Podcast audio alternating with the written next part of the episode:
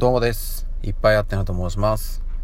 えー、今回はですね、お便りをいただいたので、そちらを、えー、読ませてください。DJ 特命ポテトさんからいただきました。ありがとうございます。お子さんに通わせたい習い事とかありますか？あそしていっぱいあってなさんが実際にやっていた習い事があれば教えてくださいということで、ありがとうございます。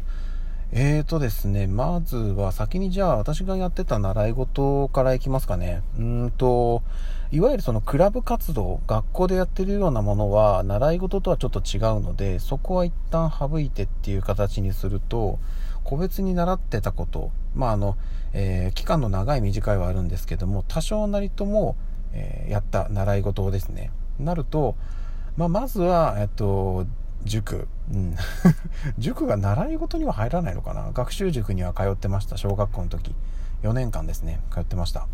で、それと、まあ、ほぼほぼ同じ時期に、だから要は小学校3年から6年ですね。4年間、サッカーもやってました。はい。で、おそらく、これもほぼ同じですね。えっと、3年から6年まで。これも多分4年間やってたのかな。和太鼓をやっておりました。はい。これは本当に大好きでしたね。うん。未だになんとなくやっぱちょっとその辺のリズムとか覚えてますしね。うん。楽しかったです。で、これはね、和太鼓よりはちょっと短いんですけど、おそらくこれも3年ぐらいがやってたのかな。あの、バレエですね。えっと、球技じゃなくて踊る方のバレエをやってました。クラシック。ただ、うんと、言っても、まあ、やっぱりあの、いわゆるその、あの、なんていうんですか、えっと、えー、いわゆるバレエのやってるのは、やっぱりあの、女の子がやっていて、僕らのような、まあ男の子も何人かいたんですけども、男の子はなんか、それぞれなんかちょっと、あのなんていうんですか、男の子っぽい格好をして、え、ー、と、その中に入っててみたいな感じで、だから、えっと、あ、でも、うんとね、そういう面白い、面白い格好って言い方よくないな。あの、普段着っぽい格好したりとか、全身ね、黒の、なんかね、その悪者みたいなのをやったりとか、でもね、それはそれなりに、えー、子供ならではの、えっと、バレエっていうとね、いわゆるあの、綺麗なね、なんかああいう感じよりはちょっと違うんですけど、まあでも楽しんでやってましたね。あとはもうね、2日でやめた空手。これ前に音声配信で話したんですけど、あの、痛いのが嫌で、もうあっという間にやめてしまった空手とかもありましたけど、だからメインはやってたのはやっぱりサッカーとバレエと、ですかね。まあ、あとは塾行ってぐらいかな。あ、和太鼓か。だからサッカー、バレエ、和太鼓、ここの辺がメインでしたかね、私は。うん。どれもね、面白かったし、ま、思い出はたくさんあるんですけど、まあちょっとね、音声配信として語れるものがあるかというとちょっと微妙ではありますね。はい。で、えっと、ここからが本題というか、子供に習わせたいね、えー、習い事、通わせたい習い事、これね、えっと、妻とも実はその辺話はしていて、まあ、基本的には子供が興味持ったものであれば、まあ、何やらしてもいいのかなっていうふうには思うんですよね。で、それこそ私も妻も、えっと、合唱経験者なんで、歌はいいかなと思ったり、あとは妻がね、あの泳ぐの好きで得意なので、水泳いいかななんてであとは私が得意というか好きなのはダンスなのでそれもまあ習い事でいいかななんていうふうに思ったりしてます。でこれがありがたいことにあのうちの特に長女は、えダンス好きだし最近ねもともとちょっとあの水嫌い水嫌いだったんですよ。あの頭だ要はえっとお風呂とかであのお湯に顔つけてとかっていうのも怖くてできなかったんですけど最近ねちょっと潜ったりとかもできるようになってきたので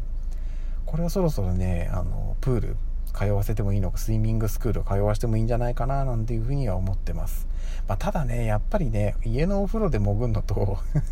ああいう大きいプールで潜るのではね、やっぱりちょっと、うん、だいぶレベルも違ったりするので、どっからかなっていうところではあるんですけど、まあでもね、あの、世の中的にも、あのやっぱ以前コロナがね、流行りだした頃に比べれば、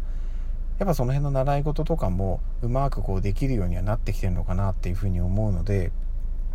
うまくその辺りと付き合って、一緒に習い事ができればなっていうふうには思っています。で、基本的には、やっぱりね、いろいろ習い事って当然お金はかかってくるんですけど、やりたいことはね、やらせてあげたいなっていうふうに思うんですよね。うん。で、本当は、うんと幼少期というか、この保育園に通っている。今の時期からそういう習い事っていろいろやってってもいいのかなっていうふうには思うんですけど、まあ、とりあえずは小学校に上がってから、いろいろなものにこう興味を示し始めると思うんですよね。っていうのがあるんで、うん、その辺からちょっとずつ何やったらいいのかなっていうのを本人が気づいてあこれ面白そうだっていうのを言ってきたらまあまあちょっとそれに取り組ませてあげようかななんていうふうには思っております。はい。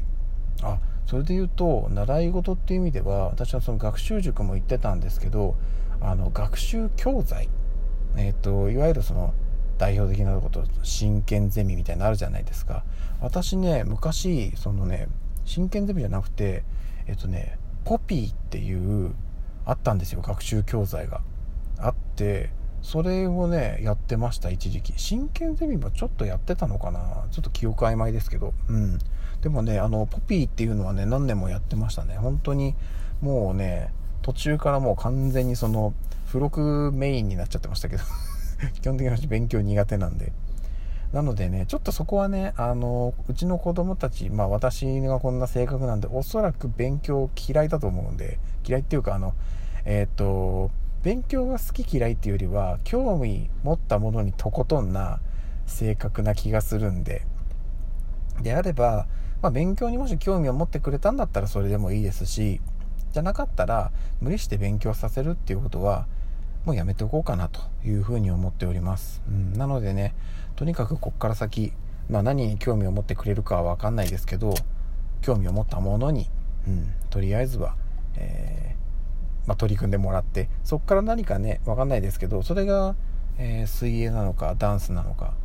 まあ、はたまたね歌なのか全然違う何かなのかそこはもう分からないですけどどんなもんであっても本人が興味持ってやってれば、うん、やっぱり長続きするしそこからまたね、あのー、まあ、習い事そのもので得るものもありますけどそこでやっぱりこうあの同じ年齢というか同学年のことね交流することでまたなんか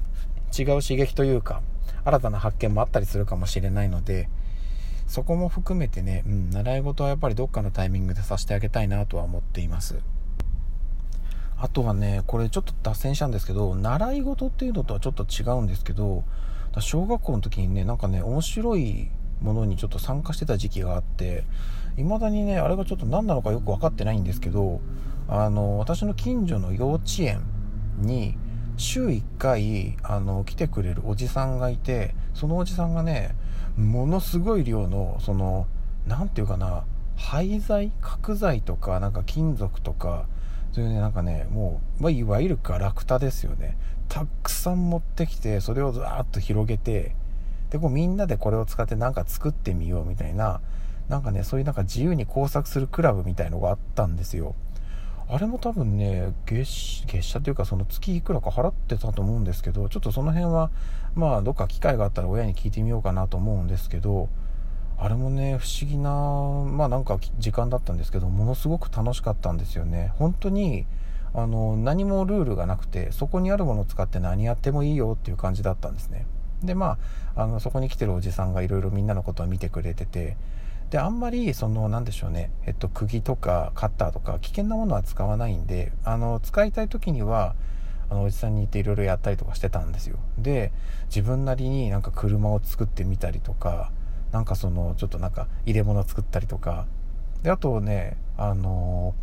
いわゆるあの私が小学校の時って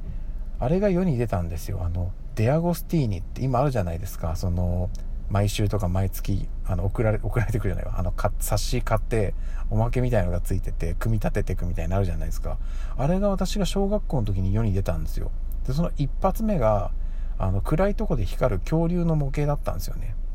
うん。でそれを毎週そのおじさんが買ってきてでその骨組みを組み立ててみたいなこともやったりしてました。だからねあの習い事っていうのとはちょっとそれるのかもしれないんですけどまあ、本当にあの子供たちが興味持てそうなもの持ったものであれば何でもいいのかなと思ってて基本的にはそういうのをなんか習慣づけてやっていくことがすごい大事だと思うので興味持ったものに取り組ませてあげたいなと思います。はい。えー、っと DJ 特命ポテトさんお便りありがとうございました。さて、えー、今日はですね、もう本当にたくさん音声配信しております。あの、これ以外にもいろいろ喋ってますので、お時間ある方は他の配信もぜひぜひ聞いてください。よろしくお願いいたします。はい。ということで、えー、それでは次の配信でお会いしましょう。ではでは。